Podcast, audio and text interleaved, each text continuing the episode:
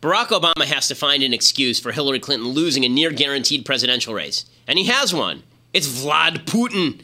White House spokesman Josh Earnest explained, quote, You didn't need a security clearance to figure out who benefited from malicious Russian cyber activity. The president-elect didn't call it into question. He called on Russia to hack his opponent. He called on Russia to hack Secretary Clinton. So he certainly had a pretty good sense of whose side the cyber activity was coming down on. The last several weeks of the election were focused on a discussion of emails that had been hacked and leaked by the Russians. These were emails from the DNC and John Podesta, not from the RNC and Stephen Bannon. It was the president elect who, over the course of the campaign, indicated he thought President Putin was a strong leader. The president elect's team, his campaign, did not make any effort to obscure this. Unquote. Now, as I explained yesterday, Hillary didn't lose because of Vladimir Putin. She lost because she was an awful, terrible, horrible candidate that no one likes and wishes would go away, and because Barack Obama has devastated his party at every single level of government. But Obama has to find an excuse, aside from his own arrogance and Hillary's own incompetence, for the destruction of his legacy. And Putin is as good an excuse as any. But that's not the only excuse Obama has trotted out. He's trotted out fake news, pretending that a bunch of rubes reading false headlines on Facebook elevated Trump to the presidency. If only they'd paid attention to the real fake news distributed by the White House and members of the mainstream media, all would have been well. And of course, Obama thinks the legacy of racism is responsible for the backlash against his presidency. He was appearing with the execrable Trevor Noah, and he explained, quote, We have by no means overcome the legacies of slavery and Jim Crow and colonialism and racism. Obama continued by stating he had handled the issue of race just beautifully. I mean, ignore the race riots and the DOJ targeting police departments and Obama making stupid comments about black people being shot by the cops. But uh, he's a genius, and not everybody had appreciated that. He said, quote, I don't think that trying to appeal to the better angels of our nature, as Lincoln put it, is somehow compromised. There are many reasons why Hillary Clinton lost, but Putin, fake news, and racism aren't among them. Barack Obama most definitely is. I'm Ben Shapiro. This is The Ben Shapiro Show. Alrighty, so here we are. We have a lot to get to today, but first we have to say hello to our friends over at Birch Gold. If you are interested in purchasing gold, if you're interested in purchasing precious metals or moving your 401k or your or your IRA into gold without the tax consequences, you need to talk to my friends at Birch Gold. You can visit them at BirchGold.com/slash/ben, A plus rating from the Better Business Bureau. If you're concerned about where the economy is going, if you're concerned about uncertainty, then it is imperative that you go and check out BirchGold.com/slash/ben right now. They have a 16-page free kit that gives you all the information you need to know about investing in precious metals. And if you have questions, ask all your questions and then put part of your portfolio into precious metals. Not all of it, but some of it should be in precious metals as a hedge against inflation and uncertainty in the markets. Uh, and uh, Birch Gold, those are the people that you want to talk to when you're ready to invest. Birchgold.com slash Ben. Okay, so tons to get to today here on the Ben Shapiro Show. First of all, it is imperative to note that Donald Trump uh, made a major announcement today, a really major announcement today uh, from Trump Tower. And uh, he met with someone just uh, this is an amazing story. This is this is you know this is clip. I think this is clip three here.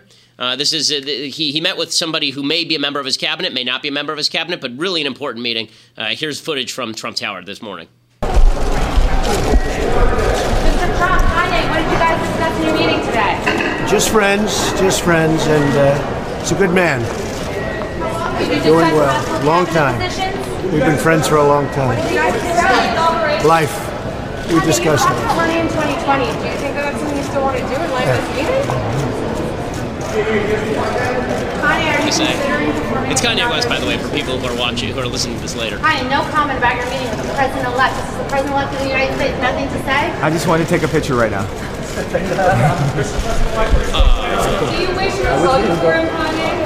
And then I don't know what this was supposed to be, but uh, it was weird. So Kanye West shows up. He wasn't the only one to show up, by the way. Apparently, Ray Lewis showed up also wearing his white suit. Ray Lewis, the linebacker for the Baltimore Ravens, he was wearing his white suit, which had Secret Service deeply concerned.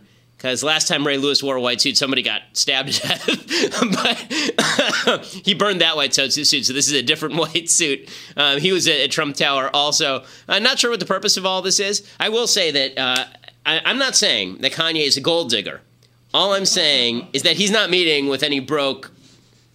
Okay, so that, that's just that's just the point here. So uh, it's uh, as somebody who mocked President Obama incessantly for meeting with celebrities, I have to mock Donald Trump for doing exactly the same thing. Uh, we have now entered the realm of the surreal. Kanye West at Trump Tower with with Donald Trump. Of course, that's not the major news of the day. Kanye and Trump have a warm relationship. They have for a while. If you recall, Donald Trump, and this is going to be a running theme. Donald Trump tends to treat people who praise him and bow before him as as friends and wonderful sweet political lovers. Kanye West had praised Trump before. Here's here's video of Kanye West praising Trump. Just to put the, the audacity to put Anna Wintour right next to Donald Trump. I mean, like, I put Ray J in it, bro. Like.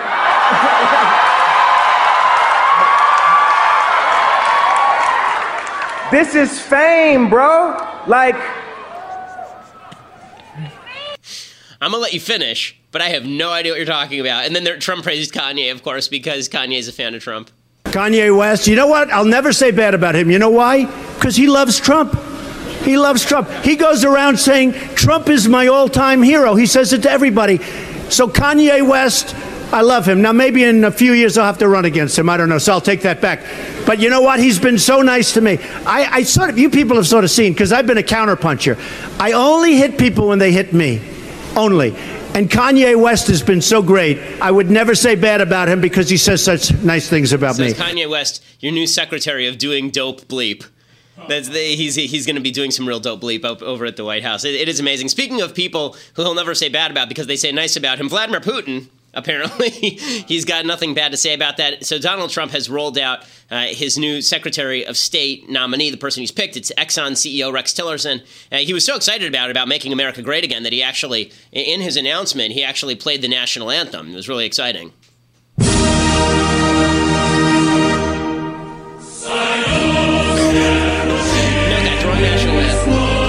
That's not fair. Okay, that's not fair. That's not right. Uh, by the way, it is. I, I will say this about the Russian national anthem. It's pretty spectacular. This was the original USSR national anthem. Actually, originally it was the Internationale. Then it became this one, which is a great national anthem. Uh, and then they moved away from it. They used one uh, that was written by uh, a guy named Glinka, a very famous classical composer. And then Putin, because he's actually a Soviet KGB guy, reimposed the USSR national anthem. But in any case, uh, here's what we know about Mr. Tillerson, who is the who's the new Secretary of State uh, pick. Well, we know that he he he does like Vladimir Putin. He and he and Putin are on very friendly terms. Here are just a few pictures from their honeymoon. Uh, here's uh, them together, you know, just enjoying each other's company. And uh, there they are, looking longingly into one another's eyes at an ExxonMobil event. And here's them just shaking hands. And then uh, here is when Vladimir Putin gave Rex Tillerson an engagement ring. It's actually just just a medal, uh, the Order of Friendship. Now, here's what I would like to say about about Tillerson and Putin. The issue here is not Tillerson. Okay, Tillerson was the head of ExxonMobil. ExxonMobil had business relationships in Russia. That's not you know, super shocking. ExxonMobil has business relationships with a lot of terrible people. In 2011, they signed this very lucrative contract with Vladimir Putin. Uh, and then that contract was killed by the sanctions imposed by the Obama administration. So Tillerson has been very much against the Russian sanctions uh, because it, it, destroyed this contract that Exxon had with Vladimir Putin. Uh, important to mention here Vladimir Putin is legitimately one of the worst people on planet Earth. Okay, he's not somebody that you want to play with. There are three separate presidents who have now tried to play footsie with Vladimir Putin, and three separate times Vladimir Putin has humiliated them by doing exactly what he wants to do, running roughshod into other countries, murdering people. In Syria right now, people backed by Vladimir Putin are murdering women and children. Uh, there are women who are committing suicide rather than be raped by Assad's forces in Aleppo. It is Putin who's standing behind Assad's forces. Putin's a very bad guy. And all these people who think that you're going to be able to use Vladimir Putin to your advantage. No, Vladimir Putin is not used by you, and he's not used by Trump. Vladimir Putin is a user, he is not the usee. Okay, it's not going to be Trump using Vladimir Putin to do his bidding. It's going to be Vladimir Putin doing what he wants to do, and Trump standing to the side, letting him do it. So I'm not going to blame, you know, Rex Tillerson for being the head of Exxon. I'm sure that a lot of heads of Exxon would have done exactly what Rex Tillerson did. I don't think he's a uniquely bad human being. I don't think he's a uniquely bad politician or anything.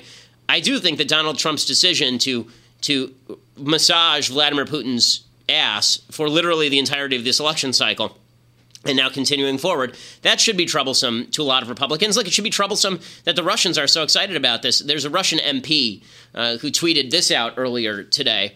Um, his name is Alexei Pushkov, and he uh, is a, a, fellow who has said in the past that the, the Navy Yard shooting, if you remember in Washington, D.C. a few years back, uh, the Navy Yard shooting, he, the Navy Yard shooting, he said that that was American exceptionalism, very anti American guy. Uh, he celebrated the, the appointment of Tillerson because he's considered a Russian ally. And so, you know, this is not good news for people who are hoping that Trump was going to moderate or not be Trump. Trump was only consistent about a couple of things during this campaign. One is he doesn't really like trade, and one is he really does like Vladimir Putin. You remember we played a montage yesterday of him talking about Putin all the way up to and including denying that Putin had ever killed journalists, which is not true, him denying that, that Putin was a human rights violator. America's violated human rights too. He's been very, very much in Putin's corner. Obviously, his former campaign manager, Paul Manafort, was so much in Putin's corner that he was being investigated by the FBI. So this has not changed. It's disquieting. This isn't about Tillerson, it's about Trump and uh, and it is not a good indicator. Again, Vladimir Putin is one of the world's worst human beings. Vladimir Putin murders dissidents. Vladimir Putin runs a petro oligarchy where he and his friends own all the assets in Russia. Vladimir Putin has now built a personal fortune somewhere in the neighborhood of forty billion dollars. Forty billion dollars. He just built himself a giant one billion dollar mansion. Uh, he imprisons dissidents. Uh, he has shut down freedom of the press. Vladimir Putin is a is an, an absolute kleptocrat dictator, uh, and he is and he's an evil, evil fellow who's engaged in some of the worst human rights atrocities uh, that we've seen in the past 10, 15 years. Uh, he also has obviously invaded surrounding countries, Crimea. Uh, he invaded Georgia when George W. Bush was president. Now, a lot of people are pointing out that Condi Rice and Bob Gates and, and some kind of heavyweights have endorsed Tillerson. Two things to note about that. Bob Gates and Condi Rice run a consulting firm for which Tillerson is a client. Uh, Dick Cheney has praised Tillerson. Uh, he is not somebody who, who presumably has business interests directly with Tillerson. Um, James Baker, who actually works with Putin very closely, has praised Tillerson. Again, I'm not saying Tillerson's a bad guy. I'm not even saying that Tillerson is, you know, anti-American or has Putin's best interests at heart or any of that. What I am saying is the only thing that Trump knows about him, and the only thing anybody knows about him on foreign policy is that he's super tight with Putin, and that was the reason why Trump picked him in the first place. And that is disturbing. That should be disturbing to anybody who cares about this sort of stuff. Uh, again, Vladimir Putin's a very, very bad guy, and it is disturbing to me how many Republicans are willing to embrace this just because it's Trump doing it. You, you, can call hypocrisy on Democrats, and I'm happy to do that. We'll talk about that in a second. Democrats are hypocrites about Russia, but so are Republicans. I mean, you know, you really don't get to claim that you are anti-Putin if you're then going to sit around claiming that Donald Trump is doing wonders by siding with Putin. We'll get to that in just a second. By the way, Tillerson also has a, a pretty checkered record with regard to things like global warming, which does make a difference. It was John Kerry negotiating global warming treaties while he was Secretary of State under under Barack Obama. Tillerson embraces the notion that, that man is creating global warming. He's actually even embraced a carbon tax. Here's what he had to say about it recently. Clearly, there's going to be an impact. So I'm not not disputing that increasing CO2 emissions in the atmosphere is going to have an impact. It'll have a warming impact. The, the, how large it is is what is very hard for anyone to predict. And depending on how large it is, then projects how dire the consequences are. He's come out in favor of a carbon tax as well, a cap and trade, which is the Al Gore program. So, all these people who are very excited about Scott Pruitt understand that the Secretary of State does not agree with Scott Pruitt on global warming. Or it's possible to read it as he was saying what he had to say because he was head of ExxonMobil, but we don't know the answer to that right now. So, we'll leave that one on the table. Okay, so normally, if a major head of an oil company whose main foreign policy experience was being best friends with Vladimir Putin was nominated, you would think Republicans might oppose this. Well, you'd be wrong. Here's Paul Ryan's response. Paul Ryan said, Congratulations to Rex Tillerson, a proven leader and person of enormous accomplishment. Mitch McConnell also praised Rex Tillerson. He said, I look forward to supporting his nomination. So forget about, you know, actually having the hearings and determining what his views are. He looks forward to supporting his nomination. And uh, it is fascinating to watch as people do this. Now, I think the motivation here is that there are a lot of people in Congress, Republicans in Congress, who think that if they are really, really nice to Donald Trump, if they give him everything that he wants, he'll be nice to them. So I don't know what Paul Ryan is. I think Paul Ryan is actually delusional at this point about Trump. I think he thinks if I'm really nice to Donald Trump, if I give him all the things he wants, then Donald Trump will do entitlement reform. Has Paul Ryan learned nothing? Not going to happen. Donald Trump is going to do what Donald Trump wants to do. And uh, Newt Gingrich, who's just become the pseudo intellectual shill for Trumpism, he did a lecture at Heritage Foundation today uh, in that was called "The Principles of Trumpism." Which is a new one. I wasn't aware there were any principles of Trumpism other than what Donald Trump feels like this morning. The first principle of Trumpism, according to Newt Gingrich, is praise Trump to the skies and then up your speaker's fee based on that. But he gave a speech about principles of Trumpism and he called Trump a grizzly bear who basically, if you get his attention, is going to claw off your face. He compared him to the grizzly bear from The Revenant. Uh, I guess that we'll, we've yet to see whether whether there was some sort of rape that went on with Leonardo DiCaprio, a bear rape that went on with Leonardo DiCaprio when DiCaprio visited Trump Tower. But the idea that you're going to control Trump is just this, is such an illusion, and it's it's something that I think McConnell and Ryan are both engaging in. This idea that if you're nice to him, he's going to give you what you want. Not unless he already has a predilection toward you. And this is the caveat. You know, he said earlier about Kanye West, Kanye's been nice to me. so I'll be nice to him. Right, because he doesn't lose anything. Putin is nice to him, so he's nice to Putin. Right, because Donald Trump is the kind of guy who is who is attracted to power and thinks power is attractive, and so he likes the fact that Putin is strong like bull. So of course he's going to be okay with Vladimir Putin, but that doesn't mean he's going to start greenlighting entitlement reform, which he's opposed the entire way through. He thinks entitlement reform is a political disaster. He's not going to back Paul Ryan's play on that. Republicans keep going along to get along. Uh, that's going to have consequences because all you're doing is convincing people that Trump is right where he's wrong, and then he's just going to screw you anyway right? As Mitt Romney found out, Mitt Romney put out a statement, as, and he's not Secretary of State, obviously. And Mitt Romney put out this this little statement uh, about about not being Secretary of State. Here's what it said. This is 11. Uh, he's he. It says, "quote It was an honor to have been considered for Secretary of State of our great country. My discussions with President-elect Trump have been both enjoyable and enlightening. I have very high hopes that the new administration will lead the nation to greater strength, prosperity, and peace. I also hope that this administration will do all of those things." Also, this was shortly after King Joffrey Baratheon Trump I beheaded Ned Stark. After, after, uh, I, listen, I said it at the time, right? We actually played a clip from Game of Thrones of this happening. Romney's head now decorates the the gates at King's Landing. So too bad for him. Meanwhile, Reince Priebus is making overtures toward Trumpism on this, and uh, and his defenses of, of Trump and Russia are not particularly good. Here's here's what he had to say. Well, what he said was that the sanctions were ineffective, but the reason they were ineffective was that they weren't being enforced. And so his point was unless you're going to enforce these sanctions, they're not effective. And people are looking at the, the first part of that statement and not the second. Look, I know where Rex Tillerson is on this. He believes that sanctions and the threat of sanctions are an important part of international strategy and diplomacy. And so he's not against sanctions. I just want to assure you of that. But what he is against is setting up sanctions that aren't uh, enforced.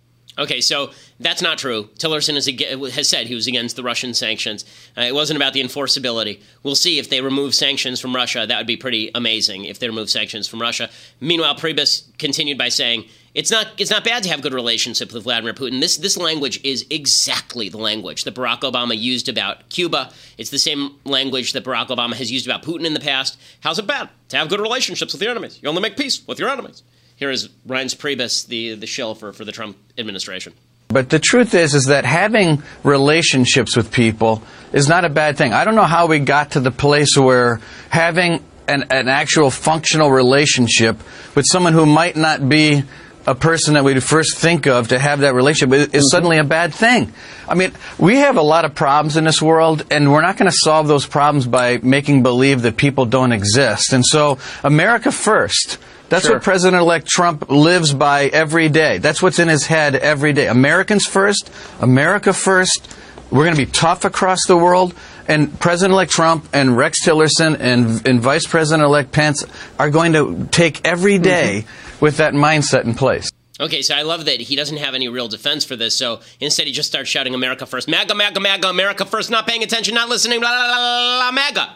Okay, yes, I understand MAGA. Okay, this doesn't have anything to do with America first. The question is, how close are you supposed to be to one of the worst dictators on planet Earth? Marco Rubio gets this right. Here's Rubio's statement about Tillerson. He says, Quote, while Rex Tillerson is a respected businessman, I have serious concerns about his nomination. The next Secretary of State must be someone who views the world with moral clarity, is free of potential conflicts of interest, has a clear sense of America's interests, and will be a forceful advocate for America's foreign policy goals to the President within the administration and on the world stage. I look forward to learning more about his records and his views. I will do my part to ensure he receives a full and fair hearing, et cetera, et cetera. That's basically the tactic that a lot of these people should be taking, but that is not the tactic that a lot of people are taking. Instead, everybody is just ignoring serious questions that ought to be asked about Russia and Vladimir Putin and what he's doing in favor of sort of partisan breakdowns. And we'll get to more of that in just a bit. Plus, Democrats overreacting because they can't help themselves. It is amazing. They just, every landmine they have to jump on with both feet. Every rake must be stepped on all of them, every rake in creation. We'll get to all of that, but you have to subscribe at Daily Wire to see it. You can listen, of course, later on iTunes or SoundCloud, but dailywire.com to subscribe. Eight bucks a month.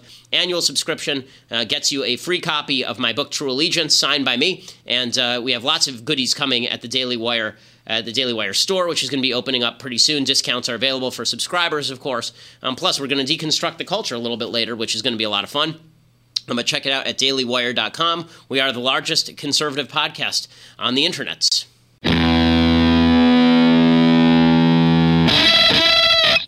Okay, so everybody is so interested in the partisan team sport of all of this. uh, that they are that they're falling into the trap of not actually analyzing the news. So Charles Krauthammer is pointing out the Democrats are very upset about Vladimir Putin and about Putin's interference in the election, and he says this is a delightful festival of hypocrisy about Democrats, which of course is true. If the Democrats go after Tillerson on the Russia ties, it will be a delightful festival of hypocrisy. The Russians for 20 years have been as soft on the Russians as you can come. And then all of a sudden they have discovered that the Russians are not our uh, friends. So this is quite a flip-flop. And, and well, look, the, the, famous moment all of us remember, Obama mocking Romney for saying that the Russians are a big threat. Now all of a sudden they're becoming cold warriors. I don't think it's going to look very good. Okay, that's 100% true. It's also true that Republicans who have flipped on this are suddenly not looking so good either. So Sean Hannity is now defending Russia hacking American institutions and saying anybody who anybody who has questions about Russia's interference in the election is not a patriot. Wait, what is that? What? Huh? Really? Like Sean Hannity, the same guy who was saying several years ago that Julian Assange should be arrested and now wants him pardoned because he was benefiting Trump? Why, it's almost as though the principles are lacking. Okay, here's what here's what Sean Hannity had to say. There is no consensus between the FBI and the CIA. And according to the New York Times, there is no new information, intelligence, or evidence from the CIA's investigation into these allegations. So then, why is this all of a sudden a big story? Now, the Daily Beast is also reporting that there's a revolt going on inside the CIA. Why? Because employees, quote, hate Trump's guts and they don't like his national security advisor nominee, retired Lieutenant General Michael Flynn. And then you have never Trumpers like Senator McCain and Lindsey Graham. Well, they're joining Chuck Schumer for a quote bipartisan investigation into so called hacking when we have new, no new information, nothing new from before the election. Now, we shouldn't be surprised by any of this. Why? Because they all have one thing in common they hate President elect Trump. Now, if all these people care so much about these Russian allegations, then why didn't they feel the same way about Hillary Clinton's private server scandal and okay, the great stop it. Just stop that, that it. Okay, stop. This is so stupid. We spent the entire election cycle talking about how Hillary Clinton should not be president, specifically because of her server. We spent years talking about this. Of course, we were calling about this. Of course, we were on top of this. Are you kidding me? People like me were spending hours a day talking about this. And now, and now, if you also question the idea that Vladimir Putin, one of the worst people on earth, maybe shouldn't be hacking American institutions to impact elections, now we're disloyal because we're disloyal to President-elect Trump. I wasn't aware that animus toward Trump was necessary for me to question whether the Russians should be involving themselves in hacking American institutions. I mean, this kind of stuff is just egregious. It's truly egregious.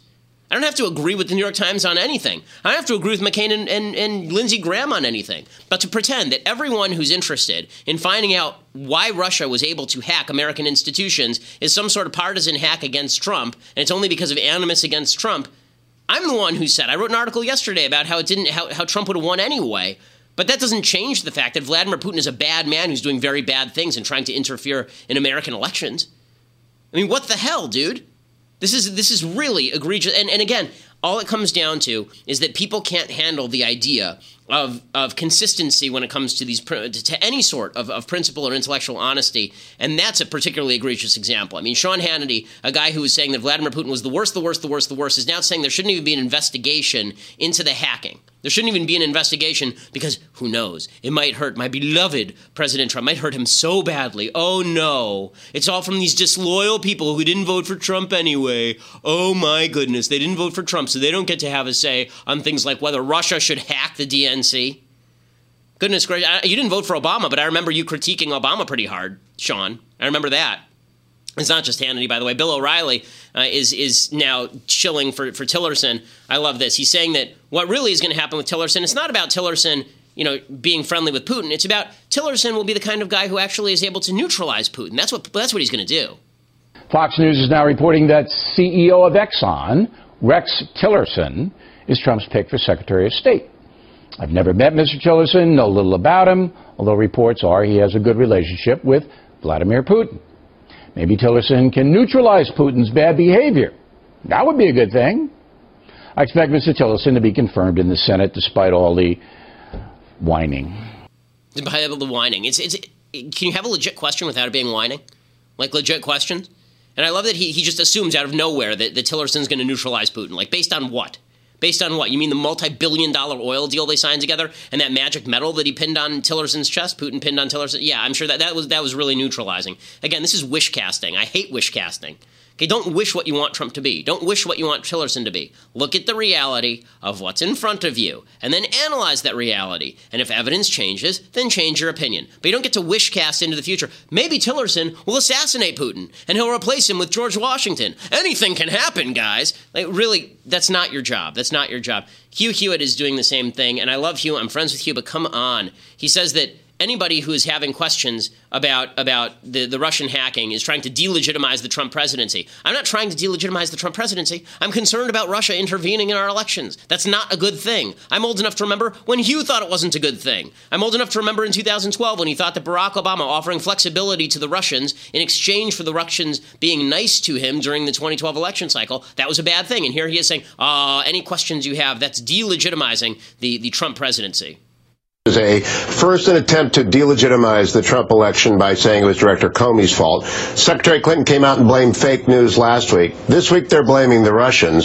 when we all should be recognizing and not being an election denier. It sounds like Jones going into the election denier no, camp. I'm not. I'm going there into was the an camp election. of more, Donald of Tr- more information. You. This is a really Don- serious Donald issue. Trump won. Donald Trump won. Yes, we know he won. And asking questions about what the Russians did doesn't even have an impact on how he won. But this is this kind of this this ideological hijacking of the party just out of personal loyalty to Trump is not something that I take kindly to because, as you know, I don't do personal loyalty to politicians. I'm not. Uh, I, I, people ask me, "Am I rooting for Trump to succeed?" No, I'm not rooting for Trump to succeed. I'm not rooting for him to fail. I'm rooting for policies that are good to be implemented because I don't care about Trump. Why would I care about his personal success or failure? Makes no difference to me whatsoever. None. I don't care whether he's personally successful. I care whether he does the job he was he was elected to do, which was represent the American people, defend our rights under the Constitution. That's what I care about. That's what I care about. It's just it's it's really bizarre. Now, all of this is not to say that the Democrats are getting this right because they aren't. The Democrats are egregious. The Democrats just keep they're overplaying their hand instead of saying we should be concerned and we have a right to be concerned about this Russia stuff and we got it wrong with Obama and yes, we got it wrong, but now we want to get it right which would be the right way to go about this. Instead, they're trying to claim that Jim Comey and Vladimir Putin conspired to make Donald Trump president. This Harry Reid, again, the worst liar in the American Senate. I can't wait till this piece of crap goes. Uh, here's what he had to say. Why do you think that is? Well, it's obvious he was a partisan in all this. Comey. Yeah, part of Comey. Yes, it's obvious. There's information out there. He had it. I'm confident, and he ignored it. And we know from other reports we've seen from all you guys, there were reports in the people in the campaign for Donald Trump were in touch with the Russians. And now it's very clear. One of the biggest mysteries that people think exists, why didn't he do something? No, there's no mystery to me. Uh, he's so terrible, Harry Reid. And every time the Democrats overplay their hand, all they do is allow people on the right to play the anti-anti-Trump game. Right? You don't have to like what Trump's doing, but the people who are anti-Trump are doing stuff that's really stupid. So we can, instead of discussing the real issues, like what's he going to do as president, we just get to rip on the anti-Trump crowd. And that's fun and it's easy and we can do it full time, but it also tends to be a little bit of a waste because there are real issues that are on the table that we should be that we should be examining, you know, the things that we ought to be concerned about. Okay. Meanwhile, uh, it's uh, Rick Perry has been elected, has been selected for Department of Energy. That's a great pick. He is a very high energy fellow, as we've seen, uh, and um, I think that it is imperative that we recognize just how Yo, important VIP. this is. Let's kick it. Oh yeah. All right, stop, collaborate and listen. I sit back with a brand new invention. Something grabs a hold of me tightly, flow Ah, like there a he is, harpoon. your Secretary of. Energy. Will it ever stop? Yo, I don't know. Turn off the lights, huh? And I'll glow to the extreme. I rock a mic like a vandal, light up a stage and wax a chump like a candle. So he's the third Versus speed of reality TV moon. star, I guess, in this administration. We've got Trump himself, we've got Linda McMahon at the Small Business Administration, and there you have your Secretary of Energy uh, DJing this this routine. Uh, over on the side there. So there he is. Ah, the Secretary of Energy. Again, actually, it's a good pick. I mean, he'll, he'll be fine as Secretary of Energy. Very good four term governor. I'm just joshing Rick Perry. Uh, I've met Governor Perry. Nice guy. Um, I will say that it was a very odd experience. He was in a room with me, Dennis Prager, Hugh Hewitt, Michael Medved, and a guy named Brian Whitman, who is a lefty who, do, who does a morning show with me. And uh, and Whitman, uh, he so Perry has all these people who are kind of not not aside from me, intellectual luminaries on the right, and he immediately goes over to Whitman and they start talking about do their dogs sleep in their bed. And I have to admit that at that moment, the thing that flashed through my mind was Homer Simpson talking to Gerald Ford about drinking beer and why they both like beer and golf. Uh, and so that was that's my, my one time meeting Governor Perry, who's a very nice guy and will actually be good at this job, but that's his personal story. Meanwhile, Barack Obama simply can't understand uh, how he's been such a failure, how his legacy is going to be wiped away. He was on with Trevor Noah yesterday, and uh, two of my least favorite humans together at once. And the Earth didn't implode, sadly. But here was uh, here's Barack Obama uh, explaining, ripping on President-elect Trump for not attending Intel briefings. By the way, Barack Obama did not regularly attend Intel briefings. Apparently, here's what he had to say. It doesn't matter how smart you are; you have to have the best information possible to make the best decisions possible.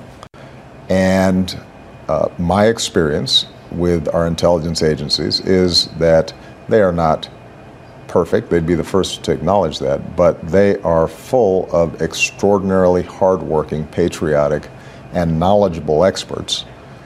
And if you're not getting their perspective, uh, their detailed perspective, then you are flying blind flying blind. Yeah, clearly Obama's detailed perspective has done us a world of good considering the entire world is on fire. I love Trevor Noah sitting there seriously, like this comedian from Comedy Central who can't make anybody laugh. Uh, should like th- this is a valuable use of the president of the United States' time. And Obama's still president. Uh, presumably, he's reading the headlines from Aleppo, where Syrians are being slaughtered en masse by Bashar Assad, who, by the way, crossed Obama's red line and then crossed it again. He put it in reverse, went back over the red line, put it in drive, went back over the red line, uh, like the like the Jeepers Creepers uh, monster being run over in the car 27 times in a row. Uh, and and apparently that doesn't bother Obama. He's got time to hang out with Trevor Noah. Uh, he was also ex- trying to explain that it was the media's fault that Hillary Clinton had lost. Again, Obama with the least funny human on earth. Uh, Trevor Noah was officially named that last year. Uh, and uh, here's the conversation. But Trevor, I think what everybody has to reflect on is what is it about our political ecosystem what is it about the state of our democracy where the leaks of what were frankly not very interesting emails that didn't have any explosive information in them. The risotto was interesting. Ended up being an obsession. And the fact that the Russians were doing this was not an obsession. I, I, this was not a secret running up to the election. The president elect, in, uh, in some of his political events, specifically said to the Russians, hack Hillary's emails Obama, so that we can finally find out it's just so he's still complaining and and pretending that Trump won the election because of the hacked emails. And why did you even pay attention to the hacked emails? Well, since they were publicly available and anyone could see them, it was kind of difficult not to pay attention to them. Maybe you should have told your Secretary of State not to have a private server. Maybe you should have told her chief of staff, who worked closely with your administration, uh, that it'd be a bad idea to click on a Russian phishing link which is how the, the Russians got access to his emails in the first place. Finally, Obama sums up by saying America still has not overcome the legacy of slavery and Jim Crow. Don't worry, we'll never overcome the legacy of slavery and Jim Crow because so long as you can keep blaming all American problems on the legacy of slavery and Jim Crow, you can keep claiming you need power in order to rectify those imbalances. My general theory uh, is that if I was clear in my own mind about who I was, comfortable in my own skin, and had clarity about the way in which race continues to be this powerful factor in so many elements of our lives, but that it is not the only factor in so many aspects of our lives, that uh, we have by no means overcome the legacies of slavery and Jim Crow and colonialism and racism, but that the progress we've made has been real and extraordinary. Mm-hmm. Uh, if I'm communicating my genuine belief that uh, those who are not uh, subject to racism uh, can sometimes have blind spots or uh, lack appreciation of what it feels to be on the receiving end of that, but that doesn't mean that they're not open to learning and uh, uh, caring about equality and justice, and that I can uh, win them over because there's goodness in the majority of people faux race sophisticate President Obama blaming continuing American racism uh, for subtly he's doing it for Trump's election, and he's saying that really, you know, we just have to acknowledge that racism is still a driving force in American life. I can't imagine why people rebelled against that message after electing him twice and watching him polarize Americans along racial lines. Okay, time for some stuff I like, things I hate, and then deconstructing. So, stuff I like. Uh, I'm I've just started this book, so I'll tell you if it's any good or not. Stuff I like has sort of become what I'm act- what I'm reading. Uh, so, The Second Machine Age uh, is the name of the book by Eric Brynjolfsson, I think is how it's pronounced, and Andrew, Ma- and Andrew McAfee. It's about work, progress, and prosperity in a time of brilliant technologies. Sort of asks the question what happens when, the, when technology becomes so good that it kills tons of jobs? What should we do next? And is technology going to generate new jobs? Uh, I've started it. It's very well written. Uh, I'll get. I'll let you know. You know how it goes as I get further along uh, in the book. Okay, time for some things that I hate.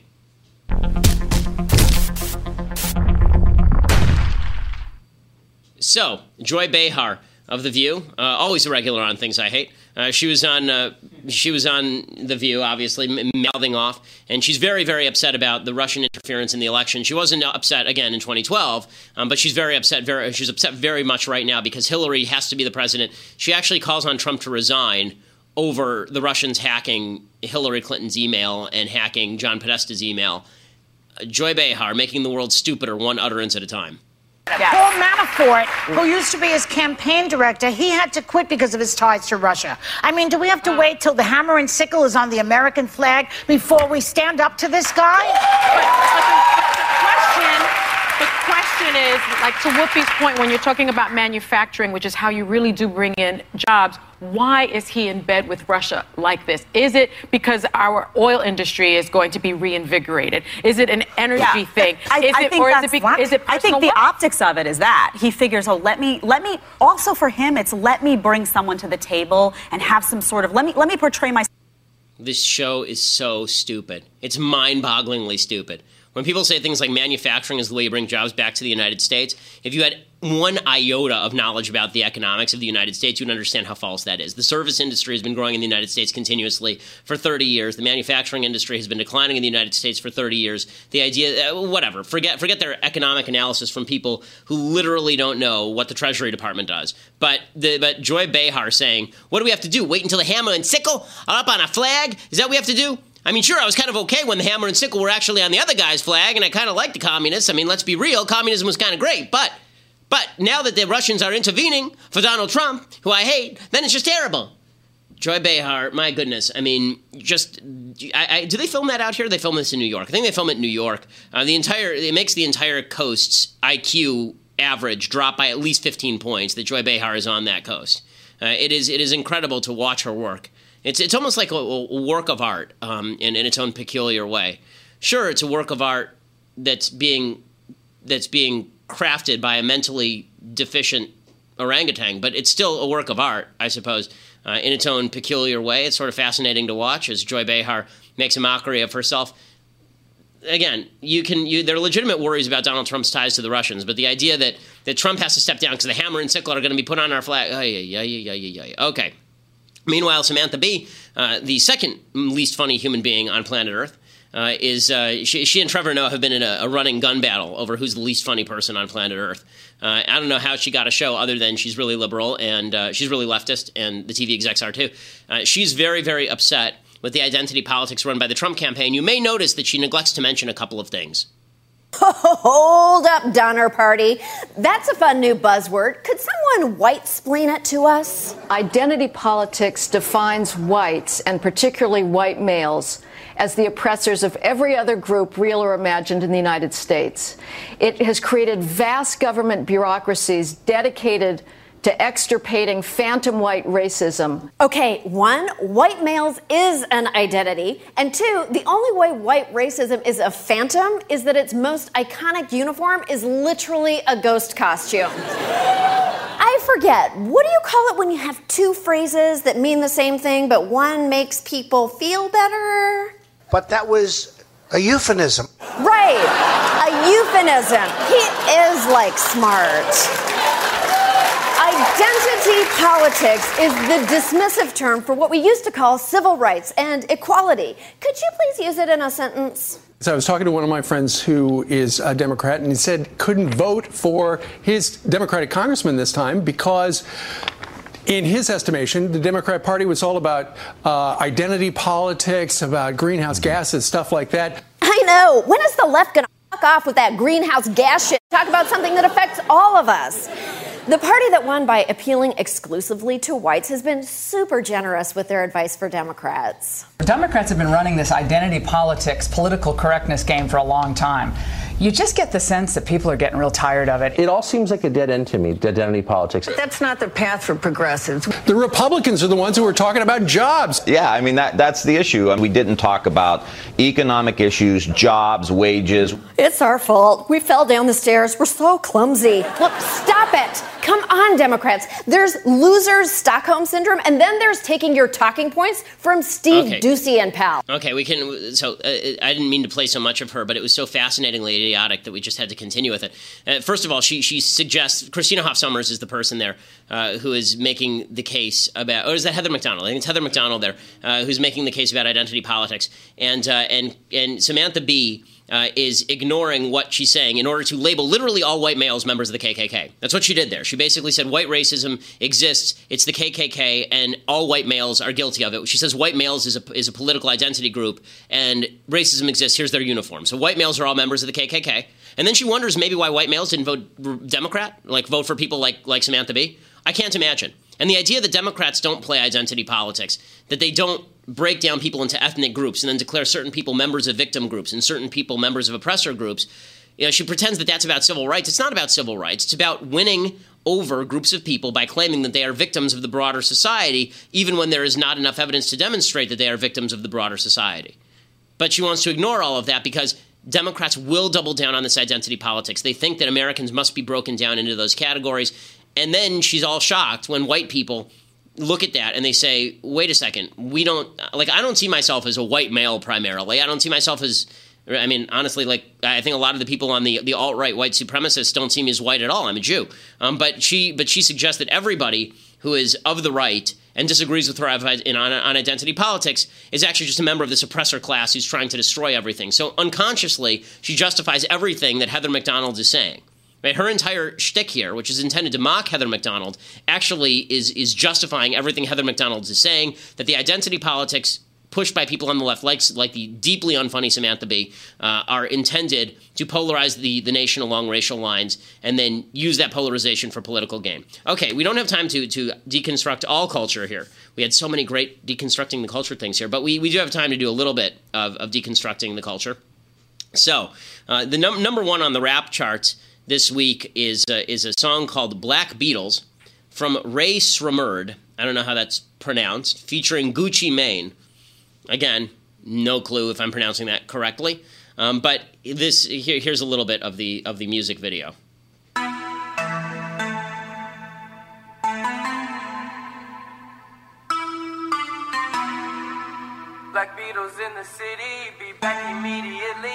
Confiscate the monies. Ray Scrum, wow, my will. You sent flowers, but you said you didn't receive. But you said you didn't need them. That girl is a real crowd, please. Small world, all her friends know of me. Young bull living like an old geese. Quick release the cash, watch it fall slowly. Girl still trying to get in. Haters mad for whatever reason. Smoke in the air, binge drinking. They lose it when the DJ drops the knee. Getting so gone,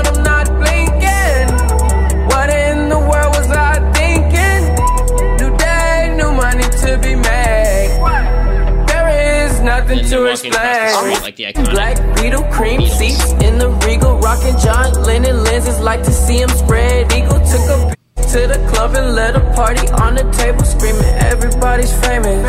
Like clockwork, I blow it all. Okay, so first of all, this song is just awful. I don't even know how somebody can listen to this musically speaking. There is no music; it's just garbage. But uh, the the idea is that these pe- they're like the Beatles, right? They're like the Beatles. They're rebels, but they're not preaching any sort of real societal change. They're just preaching the idea of sex and drugs and money, and more sex and more drugs and more money. I'm an effing black Beatle. Cream sits in sits in the regal. Rockin' John Lennon lenses. Like to see him spread eagle. Okay, first of all, I'm not a fan of the Beatles. Okay, if I have not made this clear before, I think the Beatles are the most overrated band in the history of music. That said, the Beatles actually were capable of writing a catchy tune. That's number one. and second of all, uh, some of the some of the some of the lyrics that the Beatles promulgated were were not, in fact, about just randomly screwing people and doing drugs and stealing other people's money. This is not the kind of culture that the the, the equation there uh, is is I think a little bit overstated, and I think also that it if the Beatles did lead to this, if the if the idea was that the Beatles created a culture that eventually led to this, then I think that's more of a critique of what the Beatles did uh, than anything else. It's, it shouldn't be it shouldn't necessarily be a uh, a compliment to the Beatles that the Black Beatles are talking about all the same things all the other rappers are talking about. That it's just like John Lennon and Paul McCartney. Again, I think advocates of that music would say these are nothing alike. Um, but the culture that's being promulgated here, the sex and drugs culture, actually is just a more extreme version of the 1960s culture that also promoted sex and drugs. I mean, the truth is that there's a lot of Beatles music that does, uh, especially during their high period, like Lucy in the Sky with Diamonds, yeah, that, that sort of 1960s period was an upper crust white version of some of this stuff. So in that way, the song isn't entirely inaccurate. Now, I do want to contrast that with country music. So, I, if you want to talk about sort of the cultural breakdown of the country and why people don't get along anymore, and why there's no, it seems like there's two Americas. One of the ways that you can actually see that is when you take a look at country music. So, if you take a look at um, at the, the leading country song that's out there right now, it is kind of fascinating. Uh, the, the name of this song uh, is May We All, and it's a Tim McGraw song. And here is the, and, and here's a little bit of that.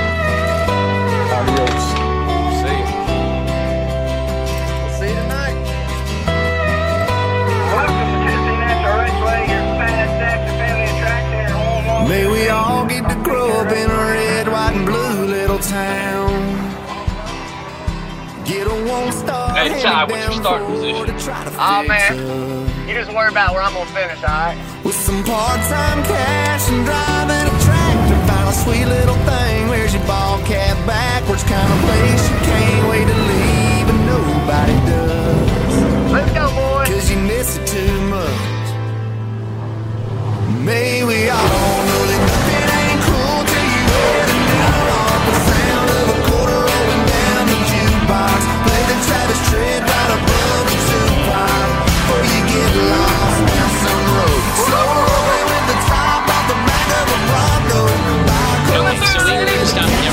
listen to the lyrics, it's May we all get to grow up in our red, white, and blue little town, get a one star hand me down Ford to try to fix up with some part time cash from driving a tractor.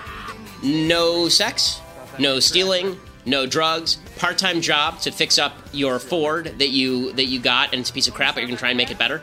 Uh, it's a patriotic little town. You wonder where people resonated to Trump's "Make America Great Again" stuff. This is where, right? It's the nostalgia for the idea of the little town that is that is a, a home to everybody, where you can meet a, a sweet girl and then get married and have babies with her.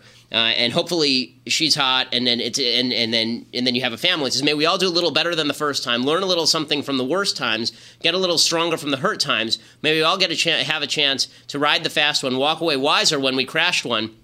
Keep hoping that the best is the last one. You learn to fly, and if you can't, then you just free fall. Uh, and may we all. So the the idea here is it's it's an aspirational song about this kind of little town that you live in, and you hope that you get to enjoy all the nice things in life and make your life better. Learn from your mistakes. Okay, you wonder why there's a gap in the country? Maybe it's because one perception of the one perception of the mentality of the of of the the artist is sex, drugs, and rock and roll, and the other mentality, at least in some areas of country, uh, is is patriotism, small town values, part time job, work hard, get better at what you're doing. That sort of stuff is where there's a gap. And that's not a racial gap, that's a cultural gap. That's a cultural gap. As I say, there's actually something to the idea that the that the rap culture is related to the Beatles culture. Um, but the, the I would say this on a spectrum, Beatles culture is closer to rap culture than it is to country culture, and that's something that is that is worth pointing out because that, that cultural gap is getting wider. Uh, it is not getting it is not getting narrower. Alrighty, well that brings us to the end of today's show. We'll be back tomorrow. I'm sure there will be lots to discuss as always. I'm Ben Shapiro. This is the Ben Shapiro Show. We'll get to more on this in just one second. First, Pure Talk believes in American values, and that free should mean, you know, like free. So when you switch to Pure Talk today, you'll get a free Samsung 5G smartphone. There's no four line requirement, no activation fee, just a free Samsung that's built to last with a rugged screen, quick charging battery, and top tier data security. Qualifying plans start at just 35 bucks a month for unlimited talk, text, 15 gigs of data, and a mobile hotspot. Pure Talk gives you phenomenal coverage on America's most dependable 5G network. It's the same coverage you know and love, but for half the price of the other guys. The average family saves almost $1,000 a year. So, I challenge you to choose a company that actually doesn't hate your guts and shares your values. Let Pure Talk's expert U.S. customer service team help you make the switch today. Go to puretalk.com slash Shapiro to claim your eligibility for your free brand new Samsung 5G smartphone and start saving on wireless today. Again, go to puretalk.com slash Shapiro to switch to my cell phone company. I've been using them for years. They're fantastic. You'll love them as well. Go to puretalk.com slash Shapiro and claim your eligibility on that free brand new Samsung 5G smartphone. Start saving.